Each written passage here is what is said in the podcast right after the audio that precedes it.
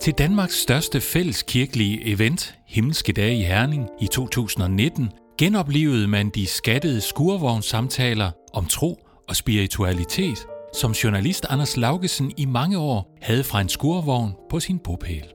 Under himmelske dage var skurvognen skiftet ud med Peterskirken, som er en mobilkirke tilhørende den katolske kirke. Her mødte Anders Laugesen en række internationale og danske gæster til spændende samtaler. Biskop Thomas fra Ægypten gæster for første gang Danmark og bringer i egen person hele den århundrede lange koptiske ørkenspiritualitet ind i sammenhæng med vores nutid. Biskop Thomas leder klostersamfundet Anafora i den ægyptiske ørken uden for Kairo. Anafora betyder at blive løftet op, og det forstås til fulde helt bogstaveligt, når man har mødt og lyttet til biskop Thomas.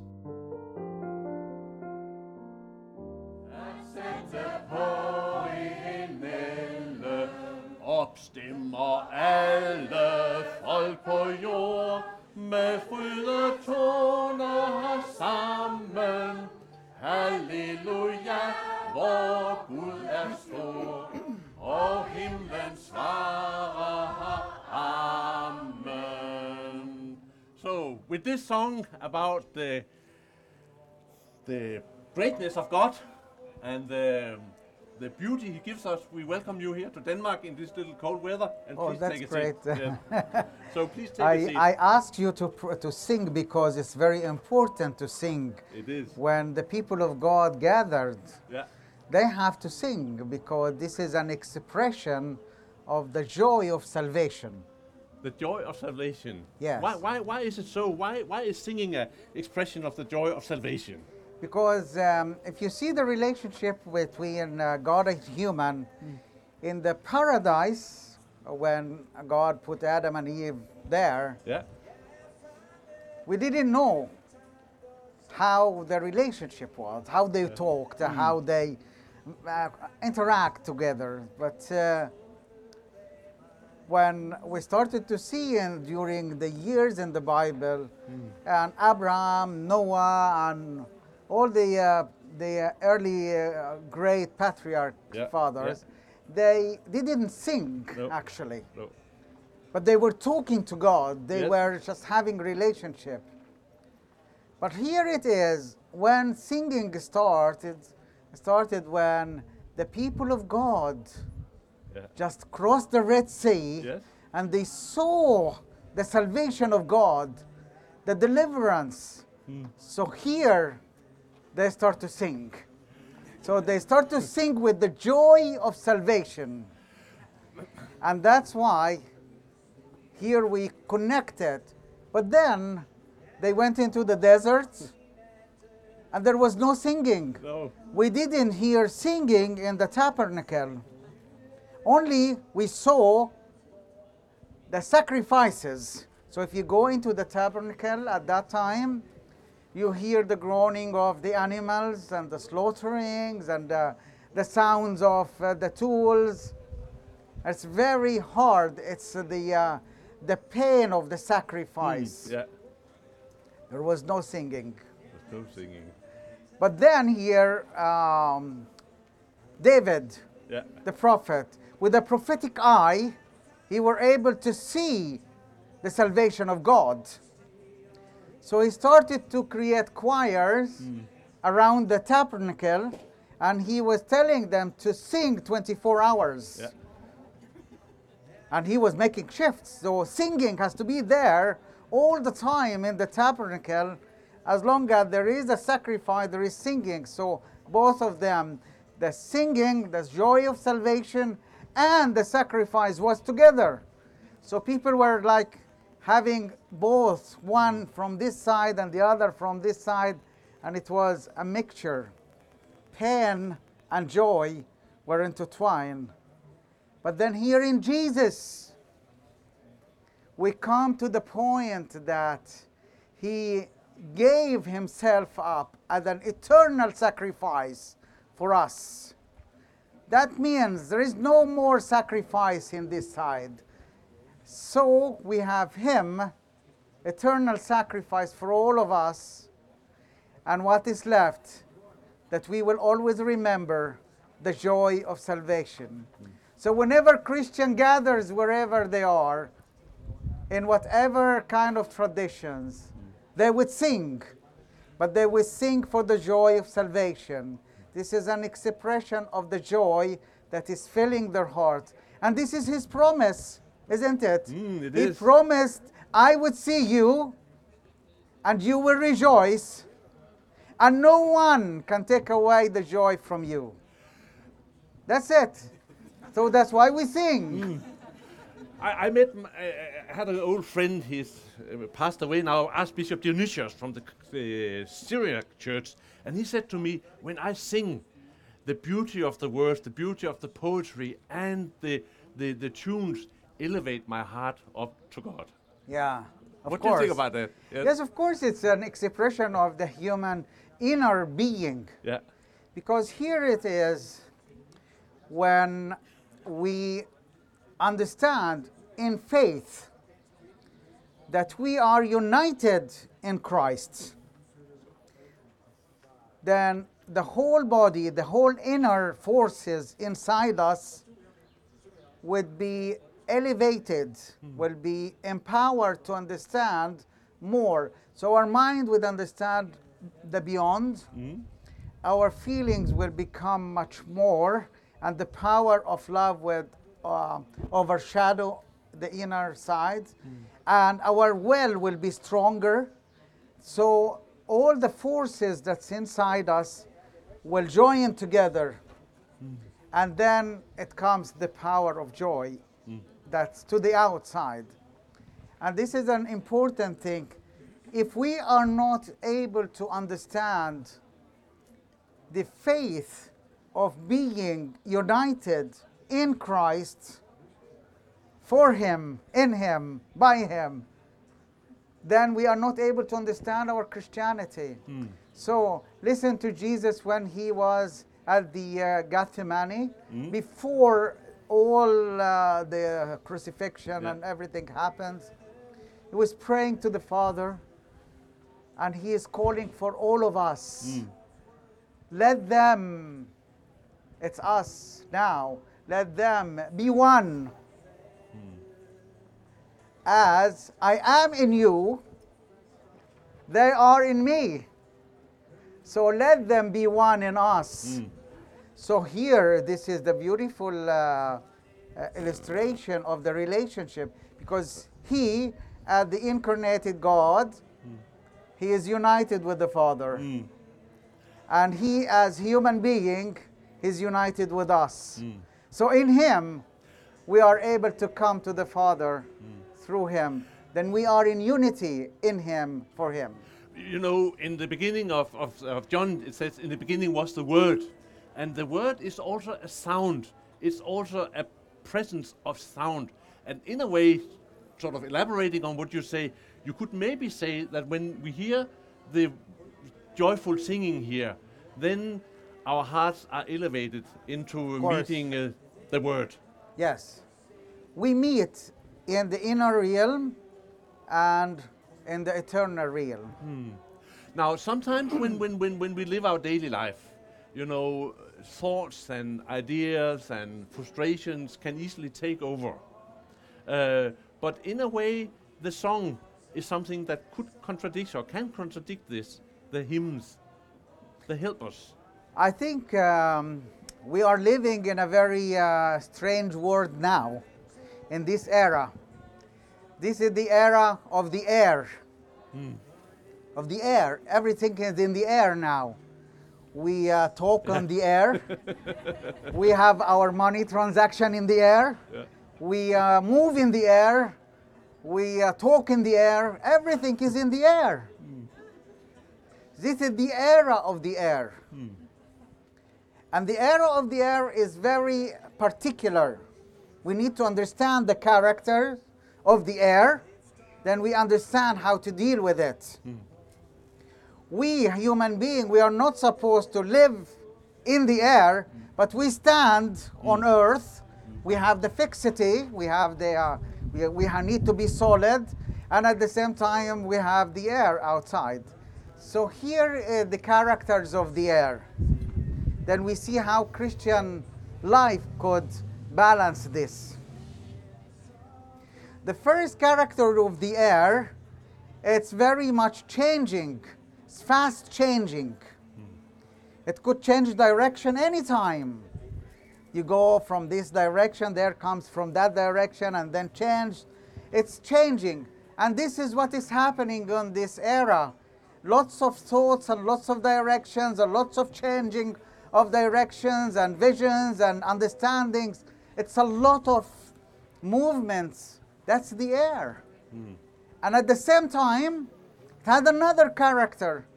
It's the uh, fast and the vast, uh, the uh, uh, big spread, the vast spread. It's, it's very fast and spread very widely.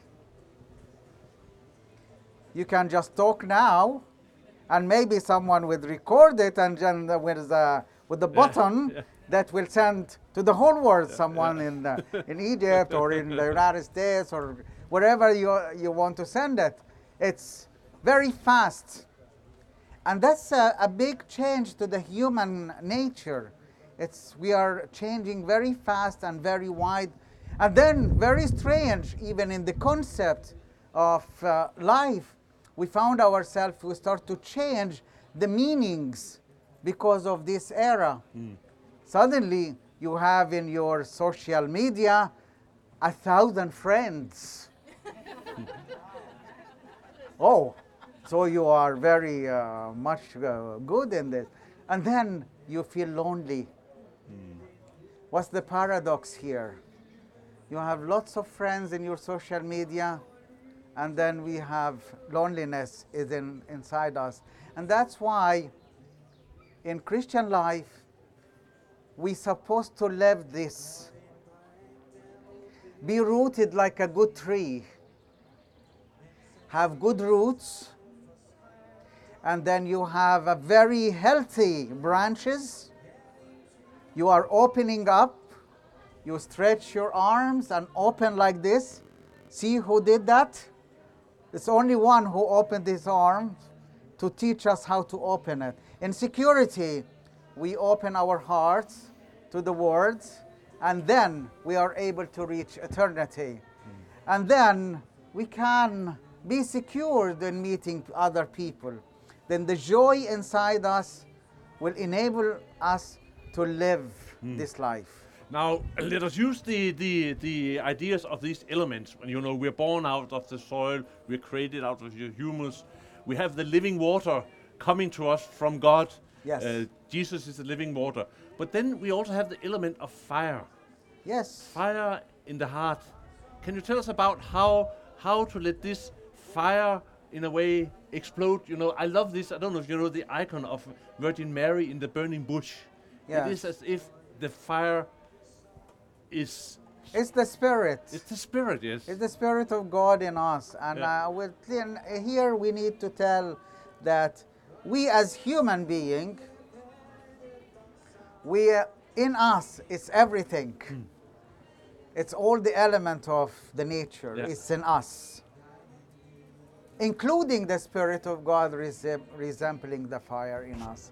And that's why it's important to understand that the balance between our tangibility of life and the spiritual arena that there are actually a spiritual arena in our lives. Hmm. And this is we need to take care of.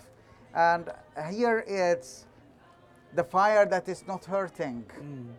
The fire that is empowering. So here god wanted to enrich us hmm. with richness Yeah. according to his glory. And that's why he puts himself in us.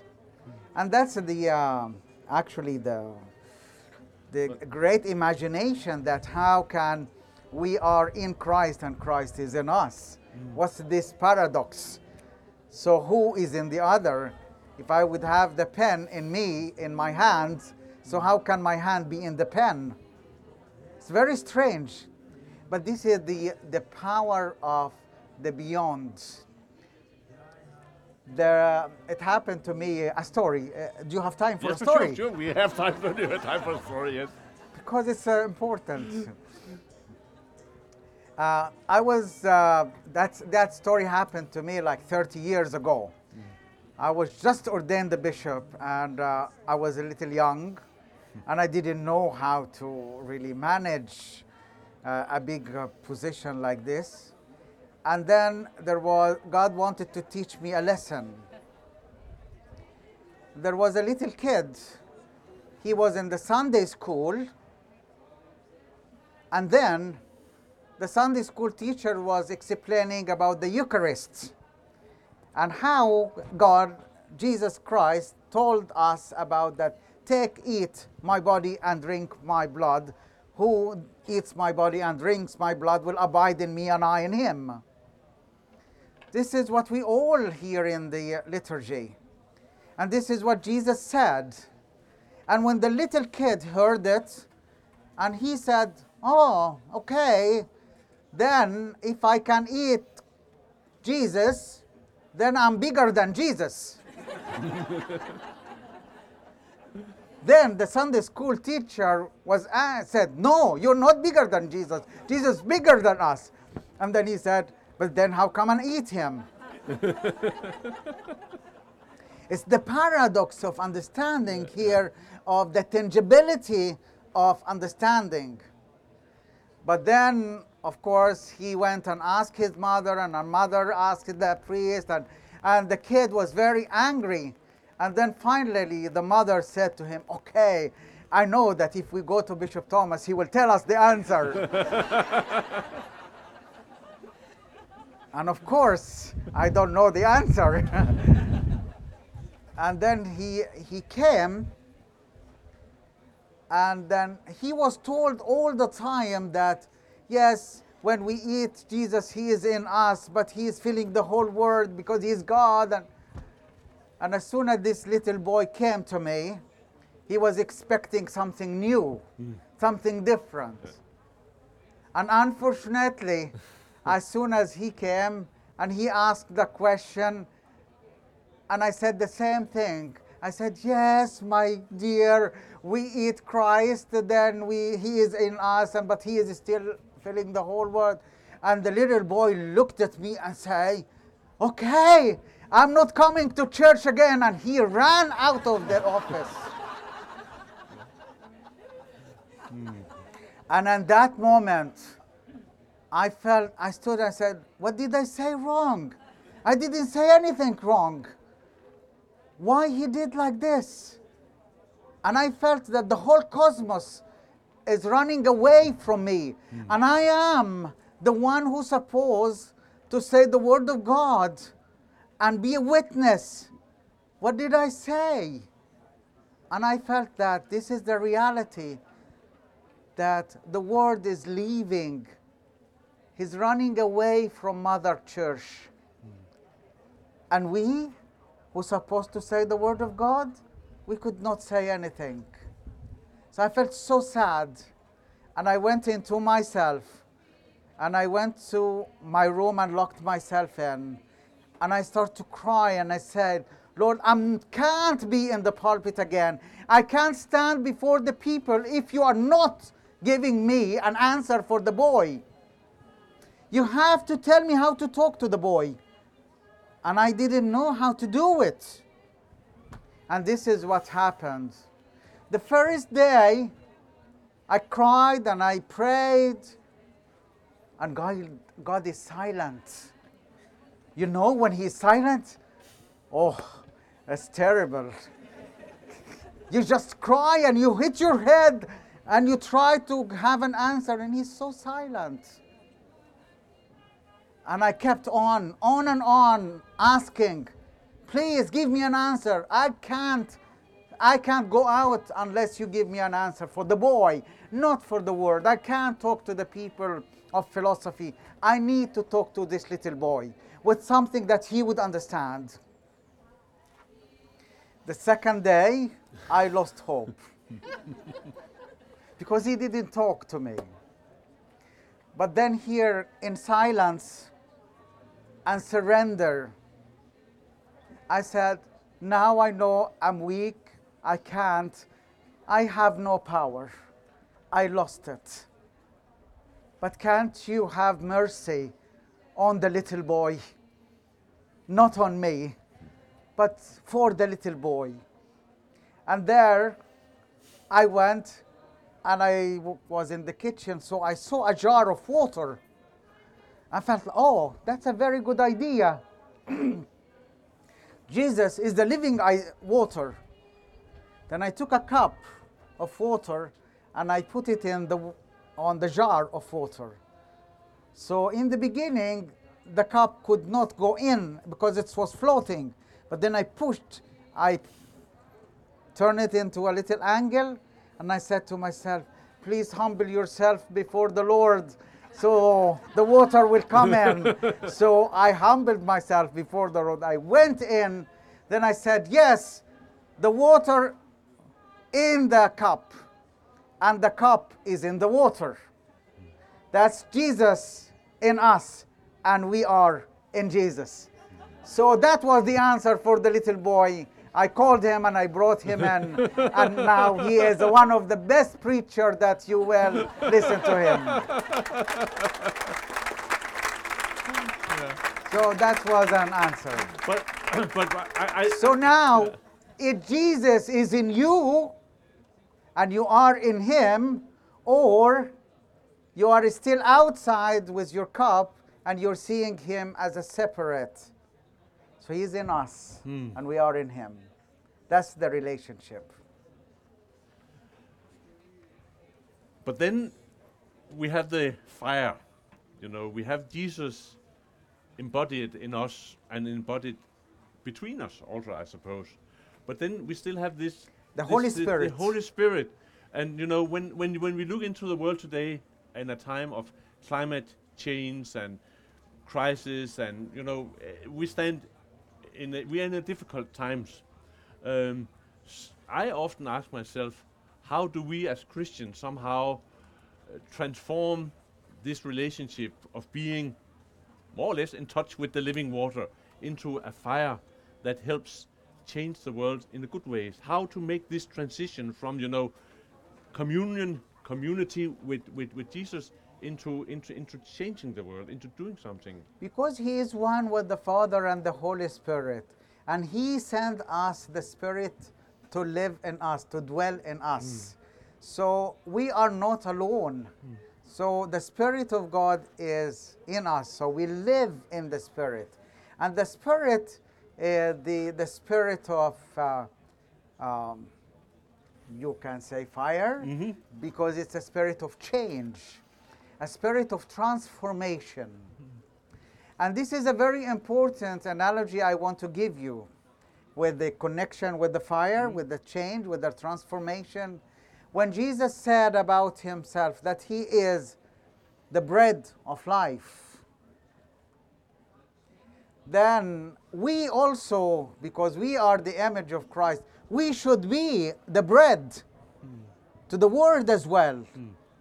Because we are his image. But sometimes we need to be transformed from being a dough, and then this is what it is. yeah. We have you are going in your, to your kitchen and you're mm-hmm. making a dough. You have the flour and the, mm-hmm. then you put the yeast in there. And if you leave the yeast working and working and just growing and growing in you, in you it have a certain smell, Yeah. a certain texture, a certain taste. This is the nature of the dough. Hmm. But how can we be transformed? What is the transformation? What is the essence of transformation that it will make the dough to become bread? Then we take it into the fire, into the oven. Hmm. So we put the dough into the oven, and then what? What's happened? The first thing is the power of the yeast is stopped. And then the transformation happened. Then we take it out in Yeah. bread, nice bread. This is what happens to us as Yeah. human being. Jesus carried us in him. He went into the cross, and the power of the sin was stopped. There is no more power of the sin over us. But then, what happened? He carried us in him, and He uh, resurrected, and we are in Him, then He gave us the power of the resurrection within us, and the Holy Spirit dwells in us, so we are transformed through the work of the Holy Spirit in us. We are transformed from being dough into being bread of life. And this is an important thing. Then the question here are you living in the new nature of Christ, or we are still in the dough nature? When you see people are coming with joy to you because you just baked a new bread, what a, what a beautiful smell in your home, hmm. isn't it? Hmm. Then you find as soon as you are baking bread and you are inviting people, and the smell of the new bread is coming, filling the whole house, what is happening to you? You feel joy and you want to go mm. and eat from there. Mm. You share and you participate. The joy that is in you is renewable, mm. it's always new. The renewal of life is always there. You are of new nature, so people will come near to you. You will fill them with joy, and you will never end. You will never be less. You will never be eaten because it's renewed. It's every day, it's a new grace for you. And that is That's our life, wonderful- it's the yeah, yeah. joy. But but i- in this process of bringing the dough into the oven, sometimes you also need to make discernment. Sometimes uh, to find out what actually is from God calling the dough into the transformation of the fire of the Holy Spirit, and what are my thoughts. So in a way, you you we live in a- in a life where we have the need for discernment. Dare to trust God. that's, the, that's what it is. Hmm. If you are not able to trust Him to put you in the oven, that's very hard, actually. Imagine someone will take you and say to you, Okay, I will put you in the oven. And then you will say, No, I don't want, thank you. Hmm. And this is what happened to God's people. Sometimes, sometimes, because of our fear, we stand away. We want to stand a little far. We don't dare to come. But those people of God who trusted God and dared to walk with Him in trust, they were the people of God that we talk about them now. Hmm. So imagine with me Noah.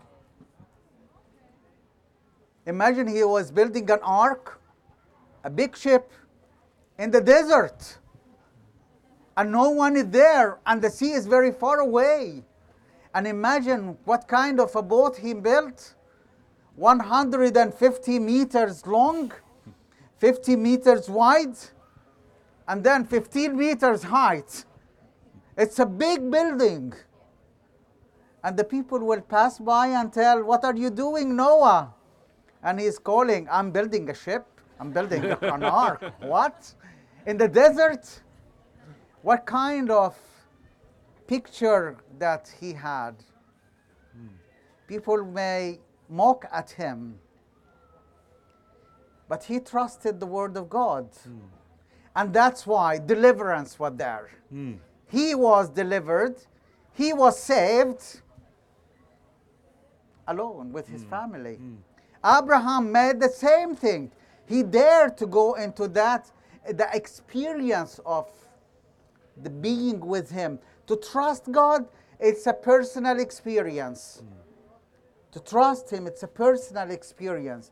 And then we need the personal experience to dare to follow him to the cross, to the oven.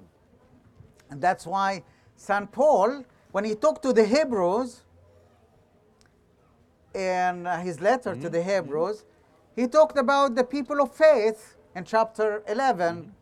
And then he came in chapter 12, he started to say, Yes, but this is, here we need to experience that faith. Mm. We need to do something. We need to fix our eyes on Him, on Jesus, the author and the founder of faith. Because of what? He made a very beautiful illustration. He said, Because of the joy that was set before him, hmm. he endured the cross, despising the shame. What? What a beautiful illustration. Sometimes we have lots of pain and suffering in our lives and lots of shame in our lives, and then what? We don't want to carry the cross. But then here, look at the joy that was set before him. And because of the joy that was set before him, he was able he, to carry the cross, to endure the cross, and to despise the shame. The shame is nothing, and the cross I can carry, I can go for the joy. And this is the people of God. If you trust in God, if you trust in Him, He will make it for you. And then you will have the joy in you that no one can take away from you. And this is the fire, the work of the Holy Spirit who is encouraging us inside us to dare to come to the faith and believe, hmm. even though we don't see, we don't touch. Yeah. So to move the faith from the tangibility of life to the untangibility of beyond, hmm. that we could see what we cannot touch, but yet we can see and believe. This is faith. It's to hope, hmm. to hope for the things that He promised us. The promises of God is good, faithful, and true. If you trust, it will become true for you. Then you live in the joy. Nothing, nothing would knock you down. Nothing will put you in shame. And nothing will be hard for you. If you just believe, you will have it all. And this is life in Christ. Then this is what it is. Hmm. But, but but one thing, I mean, one of the one of the words that we use for the devil is the one who make us doubt. You know, is this right? Is this not right? You know, the, the, the doubt. And somehow, when I see you, I experience a person very much in the moment and very spontaneous. I don't know. I don't, no, but but I mean, somehow this, you know, giving yourself to to to God and following what how God is called you needs courage, and it also needs somehow a way to deal with this doubt. I think many of us know this. Is this really my calling? Is it not a calling? You know? Yeah. I think it's you. Uh, you fix your eyes in there. Hmm. You only see him hmm. because of the experience, hmm. and because of the experience in life, it's very important. And all of us has different perception on the experience that we see. I think I give you an example. The people of God were in slavery in Egypt, and God sent Moses to deliver them and to say, Okay, we'll take you to the land that gives milk and honey. People created a mental image of the land that gives milk and honey. Yeah. And that means what for the people? That we would go to a green pasture and we have cows and beehives and uh, we make the milk and have a beautiful uh, wafer and mix it together and set on a table and eat wafer with honey. Isn't it? This is the thought. But look, God is different. God fulfilled the promise of the land of milk and honey. Where? In the desert. He gave them the manna that it tastes like des- uh, mi- milk and honey, that wafers with honey. Mm. That was mentioned in the Bible, that the manna tasted like wafers with honey. So here is what we understand about the promises of God is something, and the promises of God could be fulfilled in other ways. But then they were walking with him and they have seen all the miracles. And then suddenly came this doubt. Mm. And that's why we call the devil uh, the spirit of deception. He deceives you. He will ima- give you the imagination that you are alone. You need that. So the need came of something very strange. You know what the need was at that time? All these people came to Moses and said, Hey, we need to eat meat. in the desert. Imagine imagine 5000 person uh, angry men are coming to Moses asking for meat. What do you think if you were Moses? What do you think? Ah. And they were crying that we need to eat meat. We are sick and tired of this dry food. This is how they argued with him. Sick and tired of this dry food. But then what happened? God said to Moses, Okay, if they looked away from me, searching for other things, searching for another one to provide for them, I provide the manna. Jesus provide the manna. Hmm. He is the manna. God sent the manna for us to eat and to enjoy. And then what happened? Of course, God sent them the birds. They took the birds, they slaughtered, they ate the meat, they enjoyed it for a moment. But then after that, the clean desert was destroyed. It became dirty the serpents that was staying away from them, they start to attack them. And then suddenly, in every tent, there is someone is dying. There is death in every corner. So the people cry to God. I tell you a secret. When I was young, I read this story and I said, now God will make another miracle. Oh, no, God didn't want to make another miracle. He didn't want to kill all the serpents. I thought that God will kill all the serpents. But God didn't want to kill the serpents. But He wanted us to change our mindset. Then the solution was very simple. When Moses came to God and asked for mercy and forgiveness, God told him, Make a copper serpent and lift it up. And every person, every person who will be hit with, uh, with the serpent and will change his mindset and will change his direction and go and look to the copper serpent, he will be healed.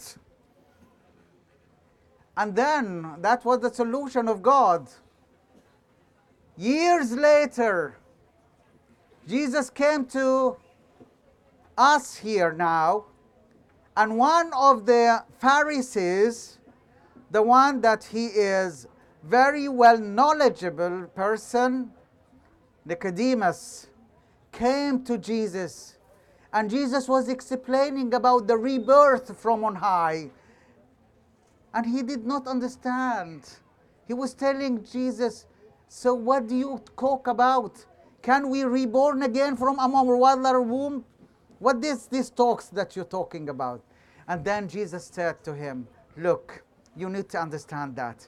Look, as Moses lifted up the copper serpent in the wilderness, so that's that every person who believed in Jesus, that's why Jesus was lifted up on the cross. So God sent his only begotten Son, so that every person would believe in him will have eternal life.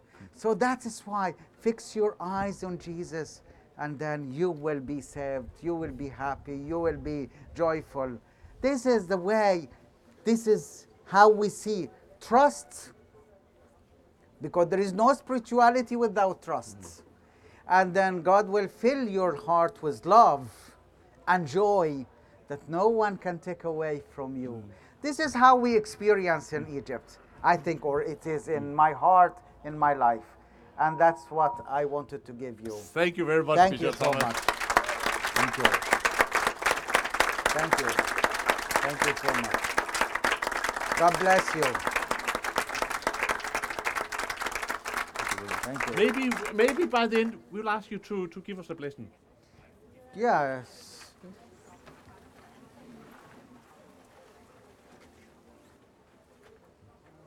Now, the love of God the Father, the grace of His only begotten Son, our Lord, God and Savior, Jesus Christ, the gift and the fellowship of the Holy Spirit be with you.